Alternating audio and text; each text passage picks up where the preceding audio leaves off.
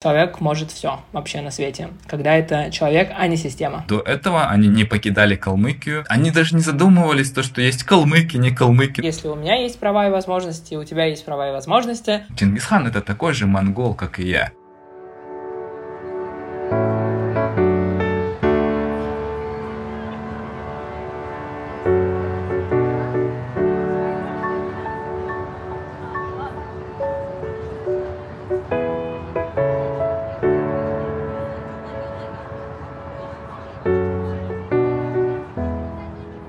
Всем привет, это подкаст «Цивиум» и с вами его ведущие Катя и Дима. Сегодня мы начнем говорить о теме, которую почти не затрагивали раньше в нашем подкасте. Нам стало интересно узнать, как в контексте активизма и общественных движений проявляют себя разные этнические группы в России, как внутри них рождаются уникальные проекты и как формируется их современная идентичность. Для нас самих это огромное новое поле для исследований, и мы очень рады, что этот путь мы начинаем с замечательными героями, уроженцами Калмыкии и представителями айратской культуры Алдаром Эрандженовым и Буляш Тадаевой. И говорить сегодня мы будем про Калмыкию, ее тяжелую историю и современные процессы, происходящие в республике.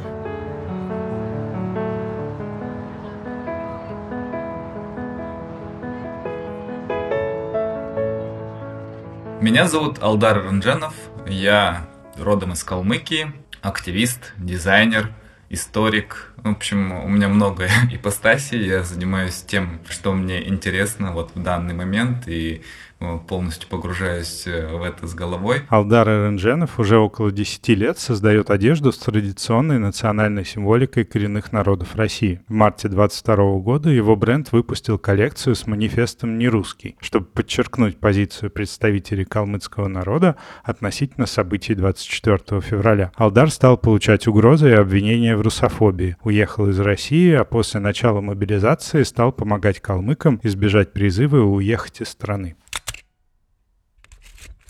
Меня зовут э, Буляш Тадаева, я промышленный дизайнер, инженер в области экологических технологий, и в, сейчас, в настоящее время, я работаю с исследованиями прикладными академическими в области устойчивого развития и decolonial studies. У Буляш интересная биография и профессиональный путь. В 16 лет она набила свою первую татуировку и 6 лет работала тату-мастером. Затем училась на промышленного дизайнера в Строгановке, стажировалась в Словакии, откуда вернулась с новыми знаниями по устойчивому развитию и сделала свой первый станок по переработке пластика. Она создала сообщество дизайнеров, превращающих отходы в предметы интерьера, выиграла несколько престижных международных конкурсов, участвовала в выставках и различных проектах. Сейчас она живет во Франции и получает PhD. Буляш в своем текущем исследовании ищет прикладные решения проблемы деколонизации, разбирается в истории и понятиях этого феномена и рефлексирует это все через свой собственный опыт. В конце 22 года она написала книгу про критику устойчивого дизайна дизайна. И в процессе работы над ней она поняла, что многие проблемы устойчивого дизайна,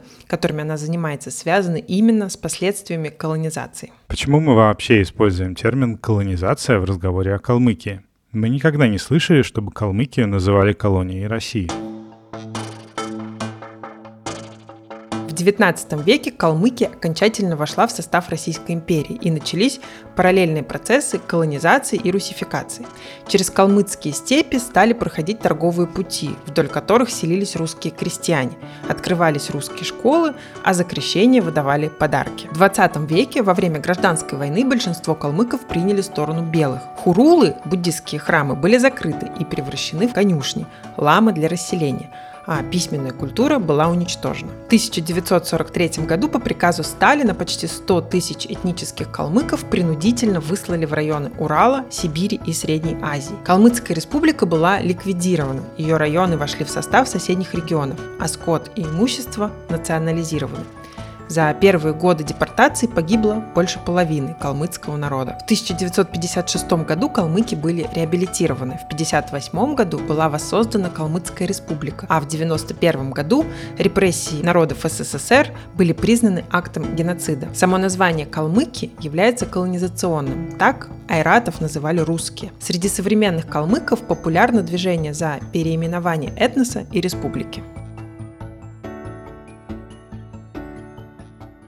Алдар и Буляш — потомки калмыков, вернувшихся домой после советской колонизации и сталинских репрессий. Они рассказывают, как их бабушки и дедушки пережили депортацию и геноцид. Я часто говорю о моей бабушке, потому что она пример такой истории. Она пережила депортацию, она была врагом народа, ну, как, как и все, в принципе. И в то же время она комсомолка, пионерка, э, заслуженный учитель Советского Союза, и она всю жизнь там пыталась от этого клейма врага народа как-то отмыться. То есть она рассказывает на, на калмыцком о том, как было жестко, как умирали ее братья и сестры, а потом перескакивает, ну, у нас в Советском Союзе все было хорошо. Ну, это говорит она на русском. Один из э, таких каких-то ярких примеров э, когнитивного диссонанса и такого советского брейнвошинга — это то, как э, мой дедушка, например, э, высказывался о Советском Союзе и высказывается, скорее всего, до сих пор. А, его мать умерла в поезде. Она умерла среди первых а, людей, которые погибли во время депортации, во время геноцида а, сталинского. И ее мертвое тело он выбросил из поезда. И ему было 14 лет. Он был в Сибири, был там на разных работах и пытался каким-то образом выжить. И интересный факт тоже про геноцид.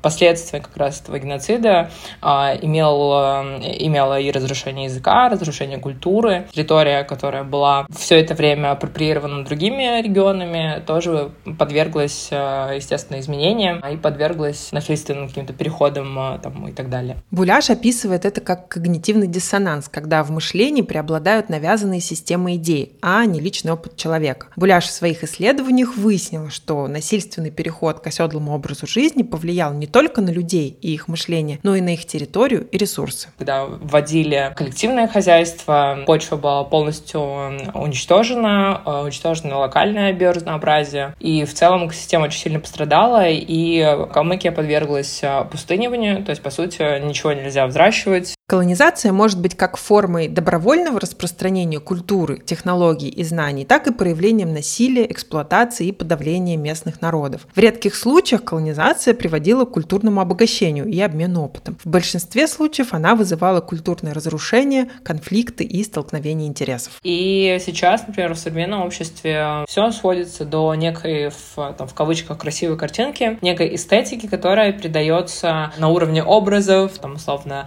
а, какой-то праздник, э, возможно, э, национальный, надеваешь национальный костюм, но при этом э, там какие-то значения или какие-то даже сакральные смыслы в этом костюме ты уже не несешь.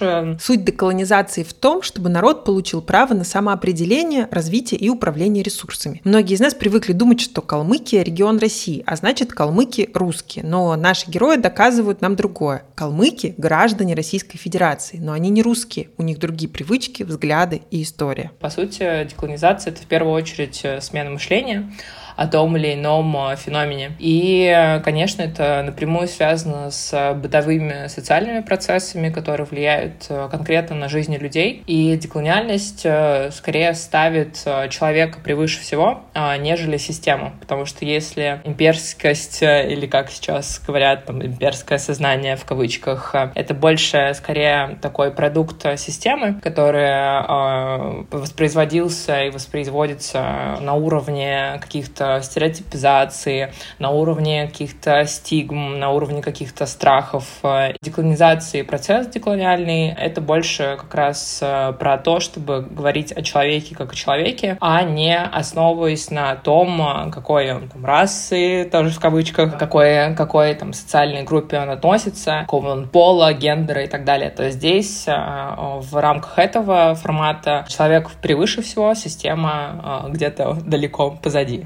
По мнению Буляш, деколонизация происходит на разных уровнях и в несколько этапов. Многие страны сейчас проходят через экономическую сепарацию от колонизаторов. В России, по мнению Буляш, происходит социокультурная волна, когда народы отстаивают свою культуру. Деколонизация больше про то, чтобы принять как раз прошлое, проработать это прошлое а, и разархивировать э, те травмы, которые были, и уже войти в будущую стратегию уже максимально сфокусированными на своих реальных целях и задачах, нежели на том, что что, например, сказала система делать.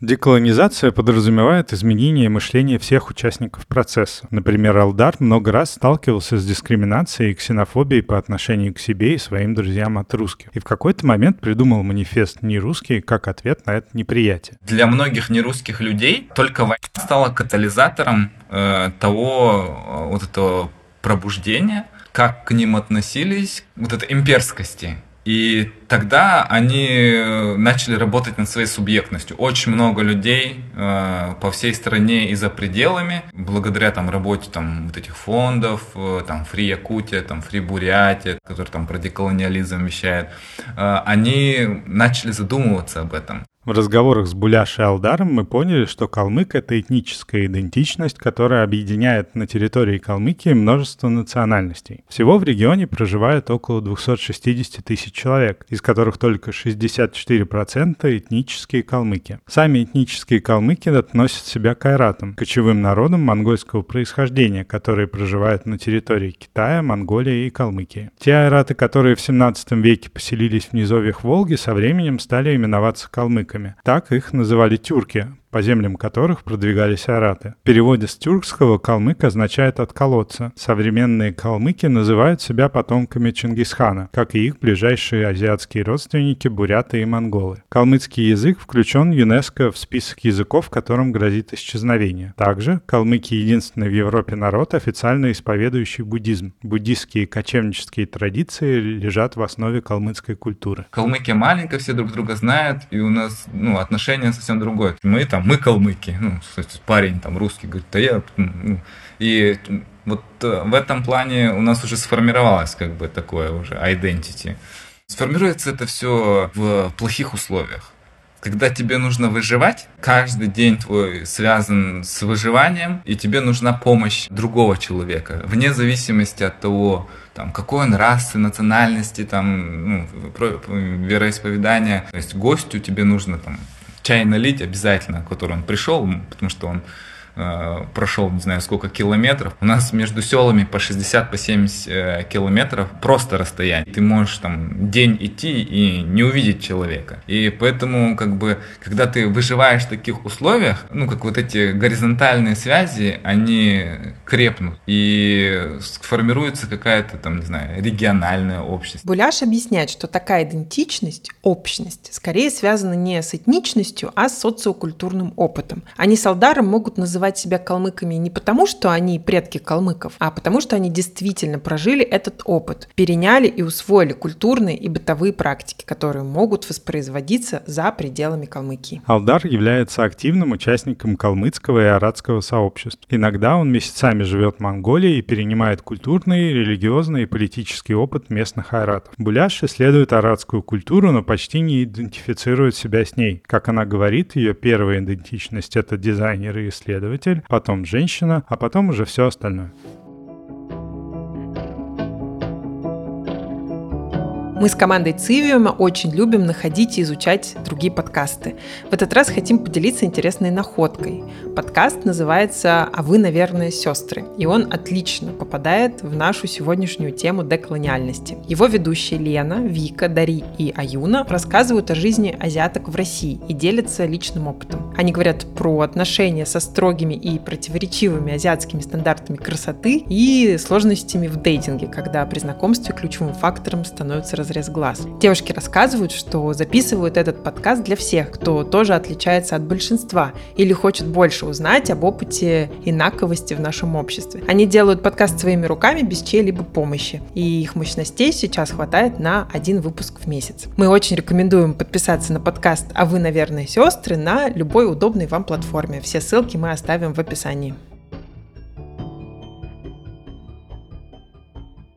Работая над этим выпуском, мы с командой много рассуждали на тему кочевничества, его исторического значения и современной интерпретации. Сохранился ли в нашем урбанизированном обществе смысл кочевого образа жизни? И почему поколение людей, которые любят путешествовать и имеют удаленную работу, тоже называют себя кочевниками? Кочевнический образ жизни, он э, все-таки связан и с технологиями кочевническими, и с отношениями с э, ресурсами, да, и с отношениями с территорией в целом. Например, когда мы пытаемся представить там стол или стул, мы представляем э, западноевропейский э, такой образ стола с, не знаю, четырьмя ногами, деревянные. Когда, когда мы думаем о стуле, это что-то вот такое квадратное, возможно, там с ручками, возможно, там с ножками. А если говорить про кочевые культуры, то ни стола, ни стульев не было, во-первых, и самих понятий таких тоже не было, и совершенно другой уклад интерьера, совершенно другой уклад того, каким образом вообще строится быт вокруг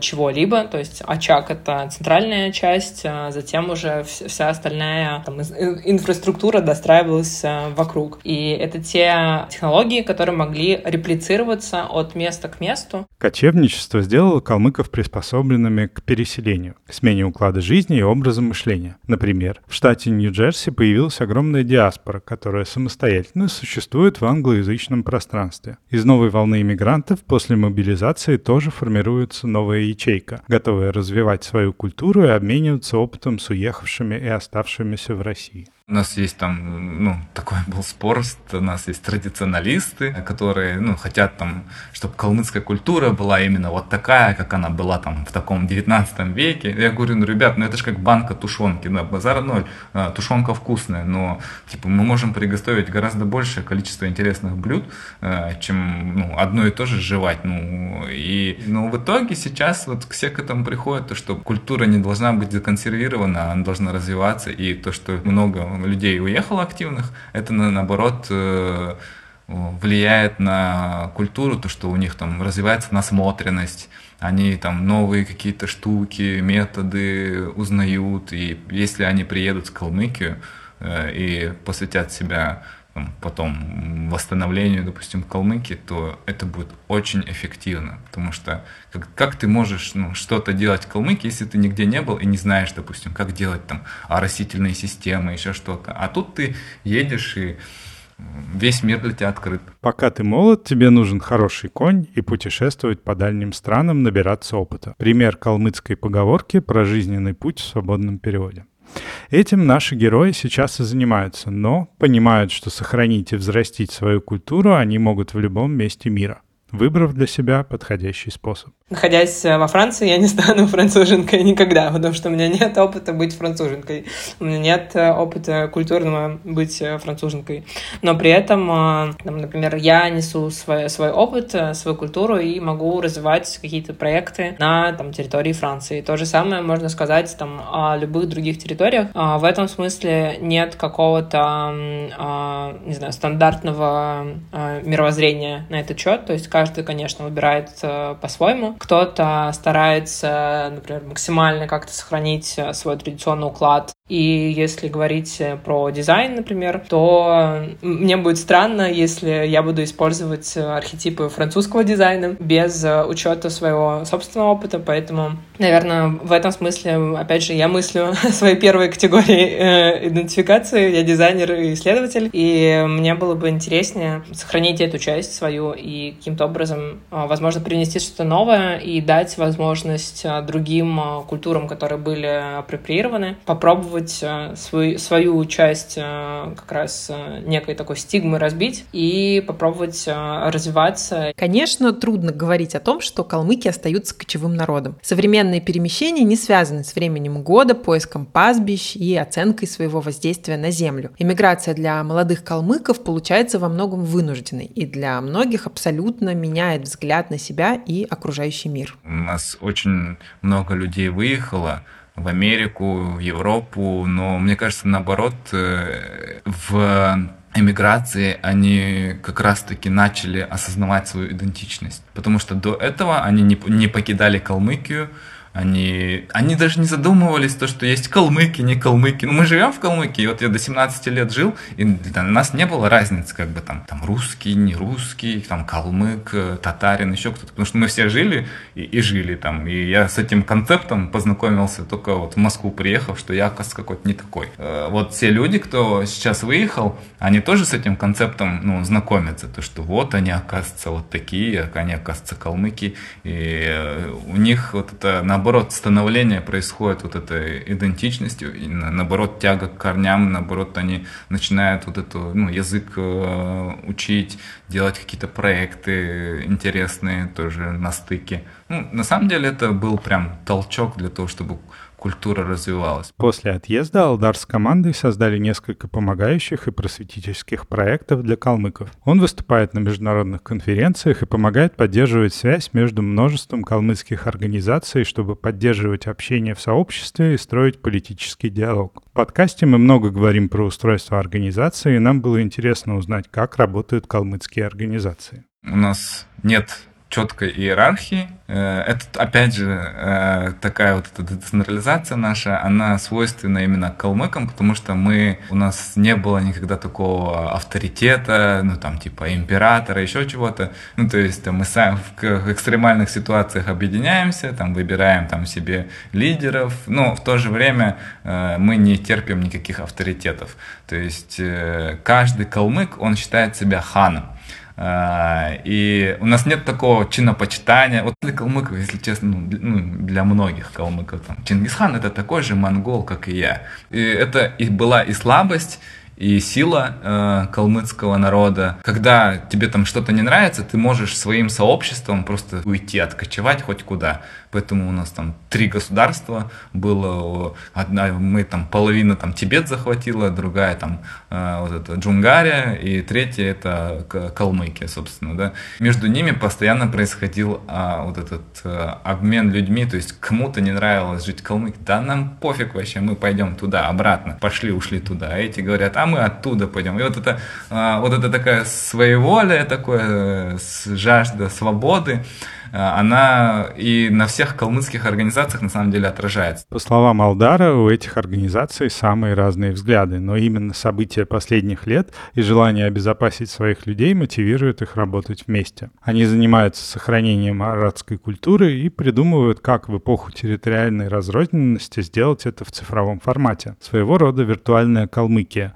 Разные сообщества смогут поддерживать связь друг с другом. Алдар и Буляш по-разному говорят о деколонизации. Алдар выступает выступает от лица айратского сообщества и делает акцент на развитии связей. Буляш говорит о личном голосе, уникальном опыте и идентичности каждого отдельного человека. Я не могу сказать, что там все калмыки, там та-та-та-та-та-та-та. Это тоже будет некая объективизация, генерализация, потому что мой личный опыт быть, э, не знаю, веганкой, феминисткой э, немного меня от э, традиционного представления о калмычках максимально тоже немного отстраняет. Но, опять же, есть есть разного рода, там, как я это называю, слои, слои идентичности. И каждый этот слой определяет э, то, как ты мыслишь, как ты принимаешь решения и какой образ э, вообще будущего ты для себя видишь. И, конечно, э, для меня комфортнее, если будущее будет инклюзивно, и если каждый будет максимально говорить за себя,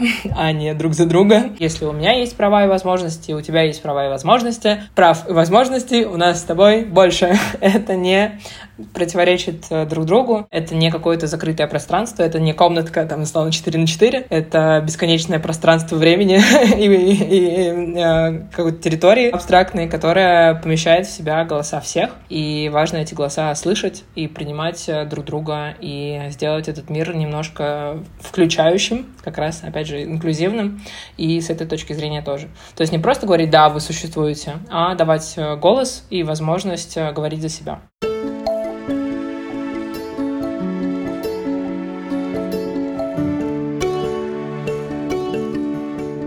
В этом разговоре мы попытались понять, к чему стремятся наши герои Алдар и Буляш, и к чему стремятся Айраты из Калмыкии, и что это все значит для нас. Мне очень понравилась идея того, что локальная идентичность может распространяться за пределы этнической группы. Есть несколько примеров, которые не вошли в выпуск, но очень хорошо эту мысль подтверждают. Например, история Алдара о том, как чеченцы в университетской стычке переходили на сторону калмыков, потому что сами выросли в Калмыкии. Мне эта мысль очень близка, потому что я выросла в Мариэл и там наблюдала похожие вещи. О фестивале финно-угорской культуры, в которых участвовали представители разных регионов России, а также в Финляндии Финляндии, Венгрии, Эстонии, в общем, всех мест, где финно-угорские народы проживают. И это, мне казалось всегда очень классным э, единением на основе этнической идентичности, которая создает новые точки входа для обмена культурой помимо общенациональных. Кажется, что-то похожее есть и в айратской культуре. Получается такой двунаправленный процесс. С одной стороны, есть локальное сообщество внутри Калмыкии, с другой стороны, есть сеть айратских диаспор за пределами России, и между ними происходит культурный импорт. Но вообще, в ходе работы над выпуском я почувствовала недостаток своих знаний в этом вопросе. Это одновременно меня тревожит и одновременно радует, так как это большая тема, которую можно изучать дальше в нашем подкасте. Разговор с Буляш меня по-настоящему вдохновил, потому что она истинная исследовательница. На любой простой бытовой вопрос в ответ она выдает очень глубокий смысл.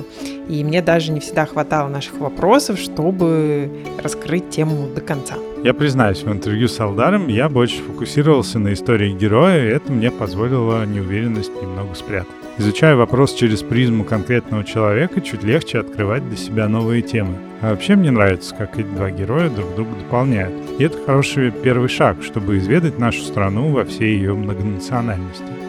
Хочется поблагодарить наших героев за то, что они поделились с нами своим опытом и завершить этот эпизод словами Буляш о том, что обычные люди делают необычные вещи. Человек может все вообще на свете, когда это человек, а не система. С вами был подкаст Цивиум, Дима и Катя. До встречи через две недели. По традиции в завершении хотим напомнить, что слушать нас можно на всех стриминговых платформах, а читать наши дополнительные публикации в нашем телеграм-канале. Ваша поддержка для нас очень важна. Пишите отзывы и комментарии в Apple подкастах, YouTube, ВКонтакте и наших соцсетях. Все ссылки будут в описании.